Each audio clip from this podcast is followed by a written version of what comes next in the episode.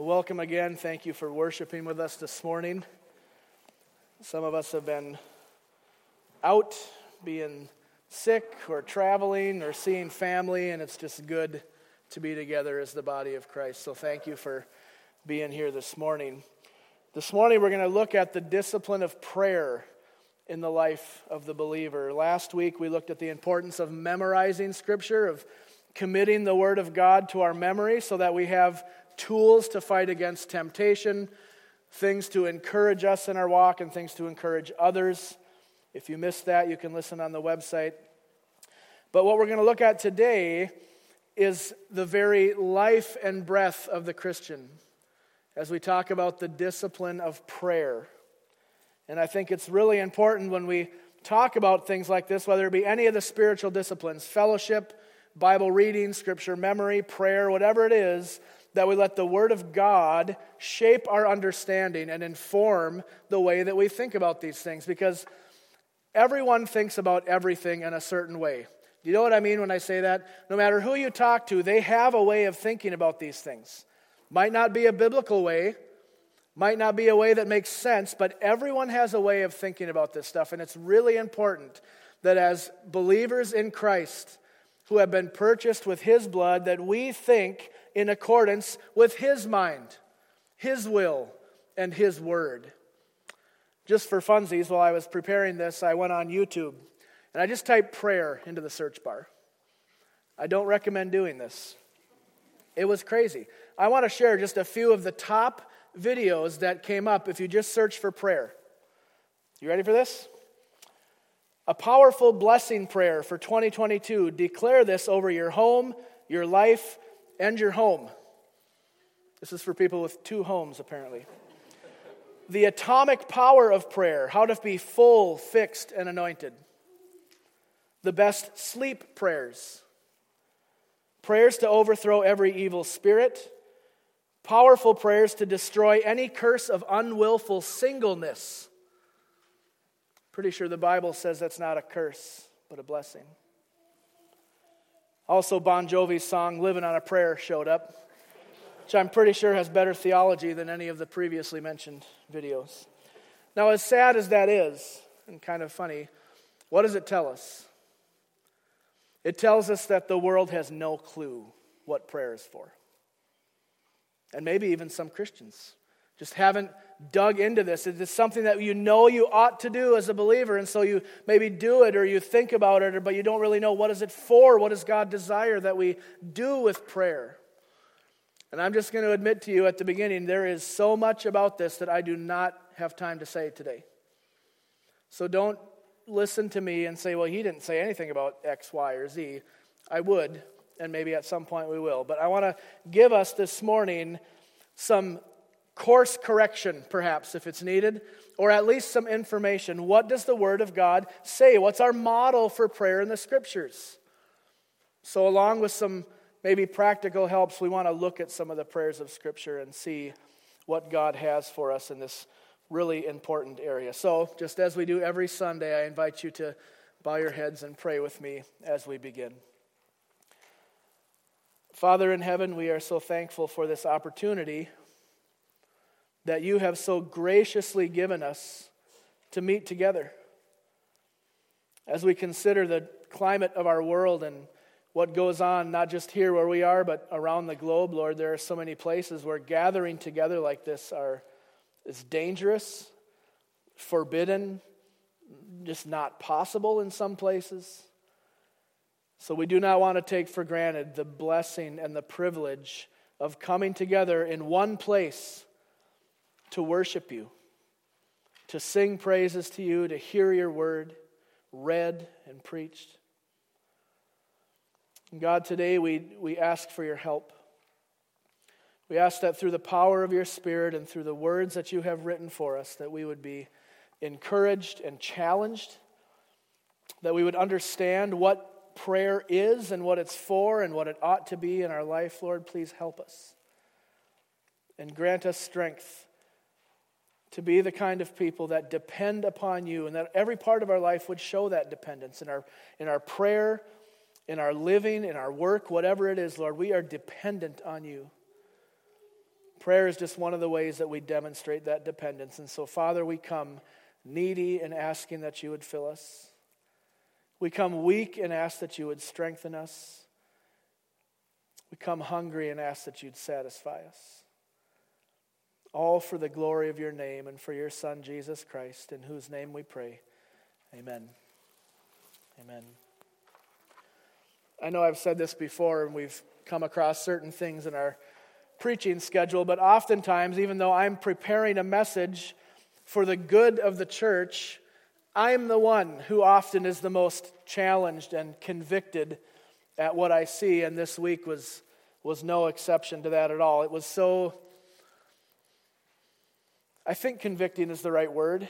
As I'm reading about John Bunyan or Thomas Watson or George Mueller or some of these people who, to them, prayer was not some kind of raincoat that you put on. Oh, it's going to rain. I better quick pray and, and get this taken care of. And then when it passes, you take it. Prayer was their life, and it was the center of their ministry.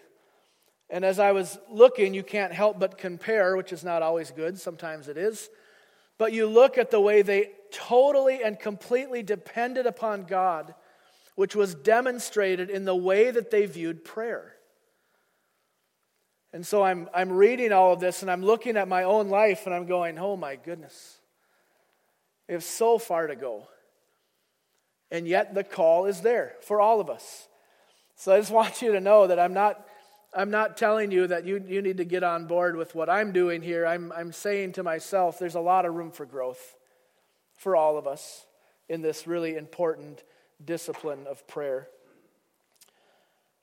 And I think one of the things that I was able to do, and I want to ask you some of these same questions because as I was reading about these men and women who have gone before us and who demonstrate this you know, dependence upon God, it, their life just looked different. It just it smelled different. There's just something about them. And so I'm thinking about these things like do I live a life that the Apostle Paul would say is devoted to prayer? What does that mean? What does it mean to be devoted to prayer? Is prayer something for me that's a last resort? Like after I've exhausted every other option and done everything that I can, well, maybe it's time to pray. Do I pray in faith, knowing who God is and his ability to answer prayer, or are they kind of a shot in the dark prayers? You know, where you just hope that by some chance, maybe my prayer and God's providence will intersect and, and the answer will come? Is prayer an attempt to get God on board with what I'm doing? Or is it an opportunity for my heart and my will and my life to be conformed to God's? These are important questions that we need to ask. And in addition to what we're going to see this morning, I want to encourage you at some point, maybe this afternoon, maybe this week, take 10 minutes and think about your prayer life. Chances are you won't love what you see. But that's kind of the point. I mean, that's why we're here. we're not here to show off what we know. We're here to humbly come before the Word of God and, and learn and assess and grow together. We exist to grow together. This is one area that I think we all really need to grow in, myself being the foremost. So let's start by answering a very, very basic question What is prayer? What is prayer? Prayer is, at its foundation, simple level, personal communication from us to God. Okay, personal communication from us to God. Now, there are many many elements to prayer, some of which we're going to talk about today. There are prayers of petition, where we ask God or make requests, prayers of thanksgiving, where you are just overwhelmed with the goodness of God, and out of that you give thanks to God. There are prayers of praise, acknowledging and worshiping God for who He is. Prayers of intercession, where we pray for those in our life, for the people around us, for specific needs or whatever the case may be. And I think it's important to understand that as believers, there are going to be times when all of those different aspects of prayers are included. Right? It's not that every one of your prayers has to include a request, a thanksgiving, uh, intercession for somebody else, a praise. They could, that's not wrong. But we need to understand that as the seasons and situations of our life shift and adjust and grow, our prayers will shift and adjust and grow, and that's okay. Because all of those things are commended to us in the scriptures. So, what I want to do now is give us four things that prayer ought to be from the scripture. Four things that it ought to be. So, as you consider your prayer life, as I do the same, what are we looking for? What is our standard? You ready? Four things prayer ought to be. First, prayer should be primarily about God and His work. Prayer should be primarily about God and His work. When Jesus left us the example in the Lord's Prayer, which we could probably say together, how does that start? Our Father who art in heaven, hallowed be your name, your kingdom come, your will be done. Jesus gets halfway through his prayer before you or I ever show up. Father in heaven, your kingdom, your name, your will. It is primarily about God. As we continue in the New Testament and we read the prayers that are recorded there from the apostles, the same theme shows up. The Apostle Paul, for example, he does not just write in his letters and thank the churches for what they're doing. He doesn't just pray and thank God for the work that the churches are doing. He prays and thanks God for the work God is doing in the church. Have you ever noticed this distinction? It's not that he isn't thankful to the church, and it's not that the church isn't doing great things. But what Paul is doing by setting us this example is showing us that the model of his prayer is primarily thanking God for God's work. We can see this in a couple of places. 1 Corinthians 1 4, Paul says, I always thank God for you because of his grace given you in Christ Jesus. He thanks God for the church, not just for what they're doing or who they are, but because God has given His grace to that church. Colossians 1 3 and 4. We always thank God, the Father of our Lord Jesus Christ, and we pray for you, since we have heard of your faith in Christ Jesus and the love you have for all the saints. Why does God get thanks for their faith? Paul prays and says, Thank you, God, for the faith of this church. Why? Because faith is a gift of God. It is a work of God. So Paul rightly doesn't just say, Boy, I'm really glad this church has it together. He says, Thank God for his work there. God is primary, his work is primary. One more place, Second Thessalonians 1, verse 11. To this end, we always pray for you, that our God may make you worthy of his calling and may fulfill every resolve for good and every work of faith by his power. Paul is praying for the work of God to happen here. This is the primary model of prayer. Do, do we pray like this? Do we model our prayers after what we see in the Bible? It's not wrong to, to pray for specific things. It's not wrong to make specific requests. But if we do that in a way that ignores the work of God, we're missing the point, and we're missing an opportunity to glorify God for His work. So let's say somebody's in a situation, they need some help, they need wisdom for a decision. Anyone ever needed wisdom for a decision? I didn't think so. You guys got it together. So someone comes to you and says, "Hey, I really need I need prayer." What are you going to pray? Do you pray that your brother or sister would just be smart enough to make the right decision? God, just let them be just let them get it. Or should we pray God, grant them wisdom. You are the God of all wisdom. You are the one who gives wisdom. James 1 said, If you lack wisdom, ask, and God will give it to you. You see the difference? Don't pray in a way that ignores the fact that every single thing we have or need comes from God. And prayer is an opportunity to ascribe those things to God, our prayers should be primarily about God and His work. That's what we see when we read the New Testament. Number two, our prayers should be an honest reflection of what is in our heart. Prayer should be an honest reflection of what is in our heart. Remember in Matthew 12 34, and Jesus says, Out of the abundance of the heart, the mouth speaks. I also think that out of the abundance of the heart, the mouth prays. So when we think about what shapes your prayer, what, do you, what are you praying to God? It's whatever is in your heart, and it ought to be. This is why I started last week with scripture memory before we talked about prayer. Because I've talked to a lot of people who have the desire to pray, they just don't know what, what do I do? Where do you start? It seems kind of weird to pray out loud sometimes or to have what we might consider to be a normal conversation with God. What do you, what do, you do? Well, if you stock the Word of God in your mind and in your heart, you always have something to pray back to Him. Whatever is in your heart is going to come out. So make sure that what is in your heart is good and pleasing to God. If you have a desire to pray and just don't know what to communicate, that's okay. Knowing what the Bible teaches about the Word of God and what He thinks about His own Word, I have confidence that it pleases God when He hears His Word prayed back to Him by His people.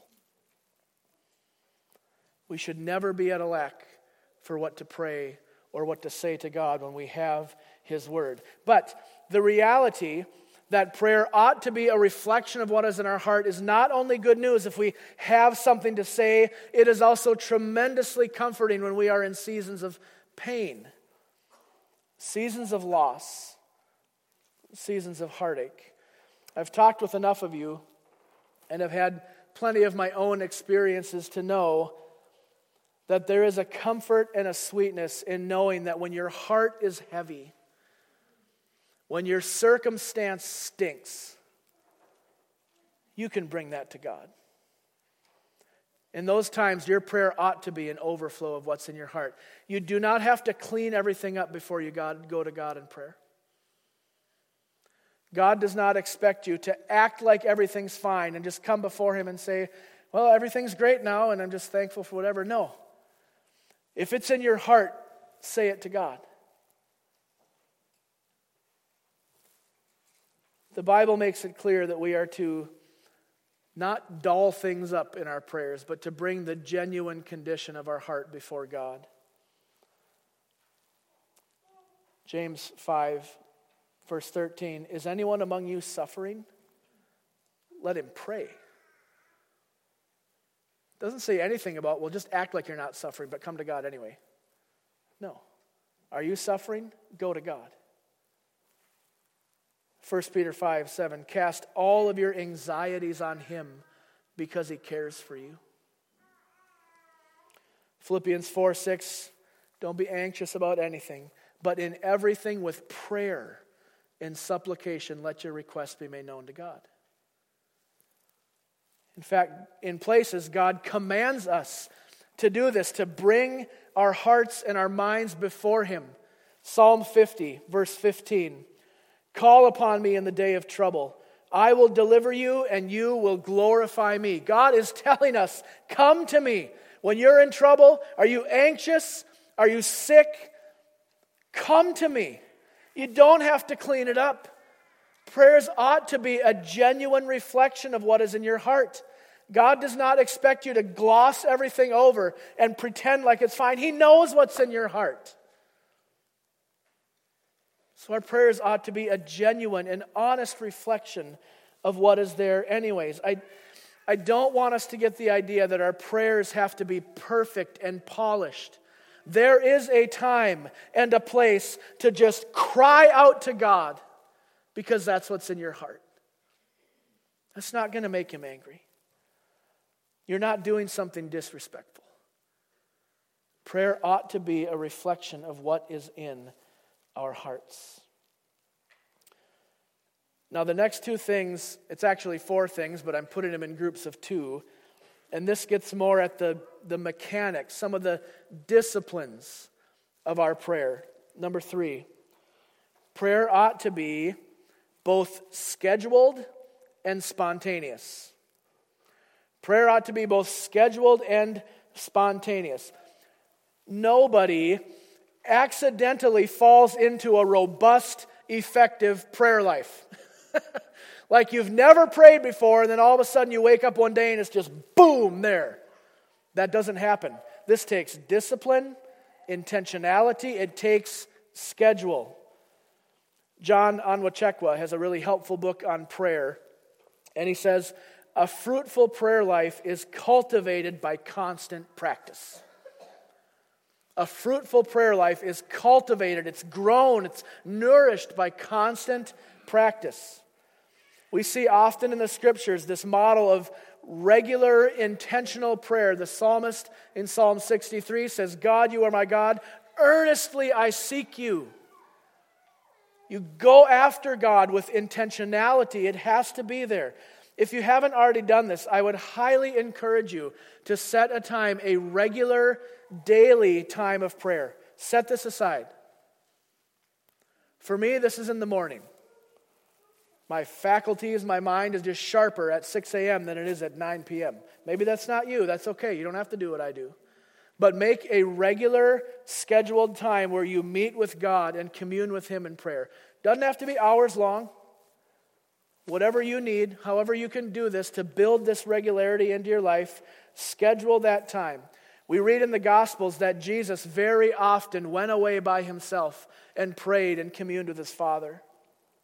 And if Jesus needed that, how much more do you and I need that? We are not God.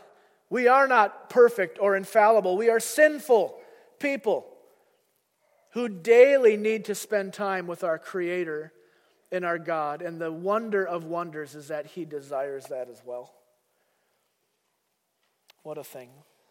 So set aside this intentional time for prayer. But in addition to that, we also need to have times of unplanned or spontaneous prayer in our life. I think I've mentioned this before as well. Very little of our lives is premeditated. And what I mean by that is you might have a plan, you might kind of know generally how things are going to go, but most of the time there are interruptions, distractions, uh, just a flat change of plans. When's the last time anyone did something and it went exactly how you thought it would go? Not very often. And so, if a lot of our life is reactionary, then you need to be prepared. You need to have a category for spontaneous prayer. You find yourself suddenly in a situation. What's your, mm, what's your gut? What's your reaction to that? Is it prayer? Or is it trying to fix it? We need to have a category for spontaneous, unplanned prayer. We shouldn't view our intentional time of prayer as the only time we ever pray. Think about this in terms of a relationship marriage, friends, whatever. If the only time you communicated was the scheduled, okay, when I get home, 4 to 4:20, we are going to communicate. Would that be a good model of communication? Or what if there was no plan? What if it was all hmm, willy nilly and you just, oh, if I feel like it, I'll talk. Well, we can go four days and not talk because we didn't feel like Is that a good model of communication? No.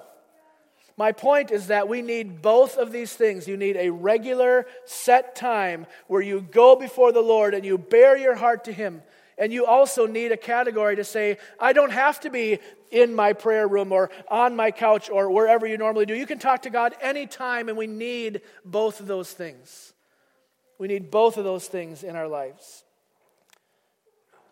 John Piper has helpfully said, The rich fruit of spontaneity grows in the garden that is well tended by the discipline of schedule. you need to start with the routine, the schedule, the habit and out of that will flow all kinds of helpful, sometimes spontaneous benefits to your time with the Lord. So work to develop both the schedule and the spontaneous. Lastly, prayer ought to be both private and public. Prayer ought to be both private and public. First, private. In Matthew chapter 6, Jesus is teaching Sermon on the Mount. Listen to what he says about private prayer. This is Matthew 6, verse 5. And when you pray, you must not be like the hypocrites, for they love to stand and pray in the synagogues at the street corners, that they may be seen by others. Truly, I say to you, they have received their reward. But when you pray, go into your room, shut the door, and pray to your Father who is in secret, and your Father who sees in secret will reward you Prayer ought to be done in private at times.